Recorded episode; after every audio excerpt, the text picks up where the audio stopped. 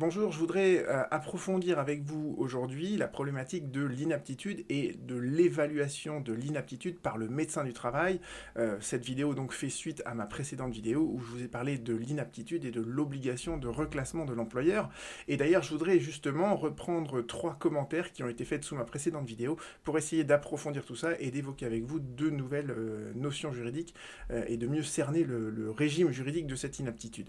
Alors, le premier commentateur m'avait avait suggéré par expérience personnelle que euh, pour lui, le, médecin du travail, il est avant tout à l'écoute du salarié. Et que lorsque le salarié veut à tout prix quitter l'entreprise, eh le médecin du travail euh, n'a aucune difficulté à mentionner sur les deux certificats d'inaptitude qu'il est inapte à tout poste. Et ça permet au salarié donc de se faire licencier avec des indemnités qui en plus sont assez généreuses. Voire ça peut être aussi une mesure de pression sur l'employeur pour obtenir une rupture conventionnelle de mon point de vue, euh, à travers les pourvois que j'ai instruits sur ces problématiques-là, c'était plutôt... Euh, enfin, j'avais deux autres analyses qui sont peut-être d'ailleurs complémentaires avec la première. Euh, ma première impression, c'est que, en fait, le médecin du travail, il ne veut pas prendre de risques. et il veut surtout pas engager sa responsabilité. Et il pourrait l'engager si jamais il déclarait un salarié apte ou apte sous réserve et que bah, le salarié était victime d'un nouvel accident. donc, à mon sens, euh, le médecin du travail, il veut, entre guillemets, pas se mouiller. Il ne veut pas dire qu'un salarié est apte alors qu'en réalité il ne l'est pas. Donc il y a une sorte de euh, principe de précaution, de prudence euh, pour le médecin du travail. D'autre part, il ne faut pas oublier que le médecin du travail, il est indépendant, il a ses, prêter le serment d'Hippocrate, mais ça reste, le médecin il est salarié de l'entreprise, d'accord? Donc, euh, on peut jamais s'empêcher de penser que quelqu'un regarde toujours de quel côté sa tartine elle est beurrée, entre guillemets. Donc, euh, la question peut se poser, est-ce qu'il n'y a pas parfois aussi une perméabilité euh, de ce que voudrait l'employeur sur le médecin du travail. Vous le commentaire précédent disait que le médecin du travail, il est à l'écoute du salarié. Euh, le médecin du travail, il peut également être à l'écoute de l'employeur. Et c'est pour ça que parfois j'ai l'impression, euh, dans les dossiers que j'ai fait en tout cas, que bah, le licenciement pour inaptitude, c'est un peu le licenciement qui arrange tout le monde. Mais euh, ce qui me paraît très dangereux, et c'est ça ce, point que je voudrais approfondir avec vous, c'est que l'appréciation en fait de l'inaptitude, elle est faite par le médecin du travail, et cette appréciation en fait, elle va s'imposer aux salariés, à l'employeur et au juge prud'homal. Euh, et pire encore, euh, avec la réforme récente qui a été faite, c'est que la décision du, médecin du travail, elle ne peut être contestée que par un recours gracieux devant l'inspection du travail, et puis ensuite devant un tribunal administratif. Et il faut savoir que ce recours, en fait, il ne suspend pas la procédure de licenciement. Euh, au final, ce qui adviendra, c'est que si le médecin du travail s'est trompé dans son analyse, eh bien, la seule conséquence, c'est que le licenciement sera sans cause réelle et sérieuse, mais ce sera quand même un licenciement qui sera intervenu et le contrat de travail sera rompu. Et l'autre danger, euh, ce danger qui me paraît vraiment euh, important, c'est que le médecin du travail, c'est quelqu'un qui n'est même pas une partie au procès dans le cadre du licenciement pour inaptitude. Et c'est très dangereux qu'une partie qui n'est même pas au procès puisse avoir une influence sur l'issue du procès. Et ça, je vous l'ai dit l'autre fois, et je voudrais vous l'expliquer à travers un exemple concret, euh, c'est qu'en droit de la sécurité sociale, en fait, on a eu pendant très longtemps, et ça a, disparu en début 2022, euh, on avait ce qu'on appelait l'expertise médicale technique. C'est les deux articles-là du Code de la Sécu que, que, je vous ai mis, et on vous dit que ces, articles nous disaient que dès qu'il y avait une contestation d'ordre médical, on devait obligatoirement diligenter une procédure d'expertise médicale et l'avis de l'expert, il s'imposait à l'intéressé comme à la caisse. Il s'imposait à la victime, il s'imposait à la caisse primaire d'assurance maladie. Et ce que la Cour de cassation a toujours jugé depuis les années 80, c'est que cet avis, il s'impose également au juge.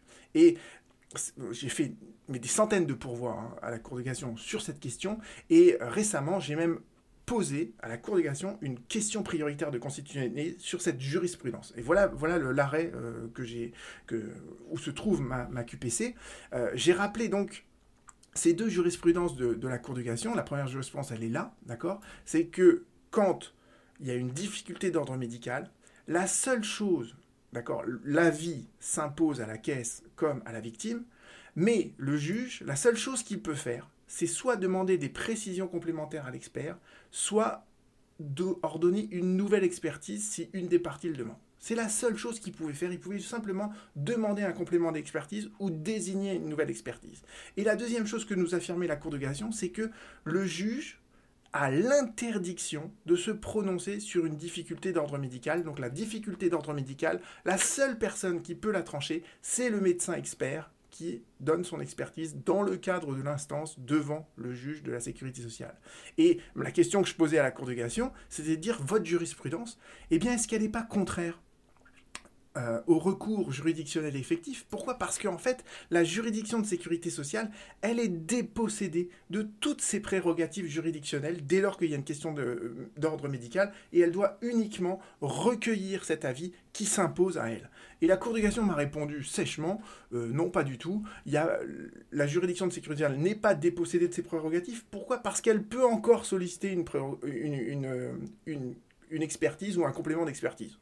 Bref, c'est la réponse à la question est, un peu très discutable. Je ne vais pas rentrer dans les détails, mais vous voyez que euh, c'est ça le danger, en fait. Le danger, c'est que l'expert médical, dans tous les dossiers que j'ai vus, et souvent c'est la victime qui disait je suis pas d'accord avec l'expert médical, et eh bien en fait, cet expert médical, son avis s'imposait à la juridiction de sécurité sociale. Et c'est exactement ce qui est en train de se produire avec l'inaptitude. Et c'est ce que juge déjà la Cour de cassation, la Chambre sociale, dans cet arrêt de 2009, et vous en trouverez d'autres derrière, c'est que si l'avis du médecin du travail n'a pas été contesté, alors, en l'absence d'un tel recours, cet avis s'impose aux parties. Mais il s'impose aussi au juge. D'accord? Il s'impose aussi au juge. La Cour de cassation ne le dit pas dans cet arrêt, mais bien évidemment que le Conseil, le conseil de prud'homme, la Cour d'appel, ne va pas dire eh ben, pour moi, euh, l'avis d'inaptitude, euh, je n'en tiens pas compte parce que seul le médecin du travail peut apprécier cette inaptitude.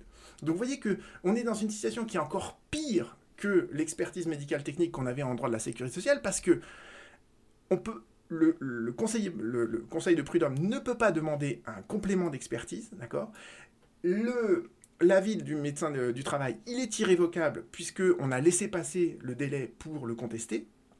Et en plus de ça, ce recours il devrait se faire devant un autre juge, devant le tribunal administratif et non devant le conseil de prud'homme. Donc vous voyez qu'on est arrivé dans une situation où en fait, dans le cadre de l'appréciation de l'inaptitude qui, euh, justifie un licenciement, eh bien euh, cet avis d'inaptitude, il s'impose au salarié, il s'impose à l'employeur et il s'impose au juge, ce qui me paraît très très très dangereux. Autre question qui m'avait été posée, c'était de savoir euh, quand un médecin déclare le salarié inapte à tout poste dans l'entreprise, est-ce que ça vaut pour tout le groupe ou pas? Parce que ça peut être euh, une entreprise qui appartient à un groupe d'entreprises. Et notamment, euh, était posée aussi la question de savoir qu'est-ce qui se passe après dans le dialogue qui peut s'instaurer entre le médecin du travail et l'employeur lorsque l'employeur essaye de rechercher des postes de reclassement d'entreprise. Alors ça, ça me permet de vous parler de deux euh, jurisprudences qui me paraissent, elles aussi, assez discutables. D'abord, les demandes de précision que peut faire l'employeur. L'employeur, en fait, euh, ce que j'ai vu à travers, encore une fois, les dossiers que j'ai instruits, c'est que l'employeur, il reçoit un avis d'inaptitude, et sachant qu'il doit faire cette obligation de reclassement, il va demander ensuite au médecin du travail est-ce que je peux reclasser le salarié sur tel poste? Est-ce que je peux le reclasser sur tel autre poste? Et encore une fois, le médecin du travail, il prend pas trop de, voyez, il prend pas de risques. Donc moi, dans ce que j'ai vu, c'est qu'à chaque fois que l'employeur essayait de proposer un poste de reclassement et demander l'avis du médecin du travail, à chaque fois le médecin du travail disait non, non, non, ce poste-là, ça ne pourra pas suffire, etc. Parce que, encore une fois, le médecin du travail, il est prudent. Et ce que a jugé la Cour de cassation, c'est que les réponses qui sont apportées euh, postérieurement à l'avis d'inaptitude par le médecin du travail dans le dialogue qui s'instaure avec l'employeur, eh bien ça permet de mesurer si l'employeur il a satisfait ou non à son obligation de reclassement. En soi, on se dit c'est pas gênant cette jurisprudence. Et d'ailleurs, euh, elle a été réitérée d'ailleurs dans un autre arrêt publié juste après, d'accord? Mais euh, ce qui, moi, me choque, entre guillemets, c'est que ce dialogue qui a lieu entre le médecin du travail et l'employeur, ça se fait à l'insu du salarié. Le salarié, il n'est pas, il n'y a pas un débat contradictoire qui s'instaure avec lui en présence du salarié. C'est simplement euh, un, échange de mails, un échange de courriers entre euh, le médecin du travail et l'employeur. Et souvent, le salarié, il découvre cet échange de, de, de courriers devant le juge prud'homal euh, parce que l'employeur produit ses documents en disant bah regardez j'ai fait tous mes efforts voyez tous les échanges que j'ai eus avec le médecin du travail après l'avis d'une aptitude. Et ça ça me paraît vraiment discutable parce que vous voyez qu'en plus un médecin du travail il peut parfaitement faire un avis d'inaptitude partielle ou d'aptitude partielle. Et après, l'employeur, en fait, en tenant compte de cet avis d'aptitude partielle, il va essayer de proposer des, des postes tout en sachant très bien qu'ils vont qu'ils pas en fait avec cet avis d'aptitude. Et ainsi, il va satisfaire à son obligation de reclassement. Voyez, à l'insu du salarié. Donc ça, je trouve ça un peu, discutable. Et pour finir sur le reclassement au sein du groupe, alors là, j'ai pas de jurisprudence à vous donner euh, précise, donc je ne voudrais pas m'avancer, mais euh, la question qui était posée, c'était de savoir est-ce que l'avis que rend le médecin du travail d'une entreprise, ça vaut pour toutes les entreprises du groupe? Euh, je sais pas, il faudrait regarder, vous voyez, au cas par cas, comment. À mon avis, le, critère déterminant, c'est savoir quel est le périmètre d'appréciation du médecin du travail. Si c'est le médecin du travail d'une entreprise, mais qui n'a rien à voir avec les autres entreprises du groupe, parce que les autres entreprises du groupe ont un médecin du travail également, donc effectivement, dans ce cas-là, je pense que l'avis d'inaptitude du médecin du travail, elle ne vaut que pour l'entreprise. Je vois pas comment on pourrait l'étendre à autre chose. Et d'ailleurs, je pense qu'il faut raisonner comme pour le, conseil, euh, le comité social et économique. Le CSE, il doit être consulté mais c'est le CSE de l'entreprise qui doit être consulté. L'employeur, il n'a pas à consulter tous les CSE de toutes les entreprises du groupe. Euh, donc de la même manière, il va consulter le médecin du travail de son entreprise, il n'aura pas à consulter tous les autres médecins du travail du reste du groupe. Donc effectivement, dans ce cas-là, s'il y a un avis d'inaptitude de la part du médecin de l'entreprise, je pense que c'est enfin, vaut mieux être précautionneux de la part de l'employeur et quand même essayer de faire une recherche de reclassement dans les autres entreprises euh, du groupe, d'accord, euh, sans se limiter en fait à l'avis du médecin du travail. Euh, voilà, donc je pense que dans ces cas-là, il est prudent pour un employeur qui, qui appartient à un groupe de faire une, une recherche de reclassement, nonobstant l'avis d'inaptitude totale du médecin du travail dans le cadre de cette entreprise. À bientôt.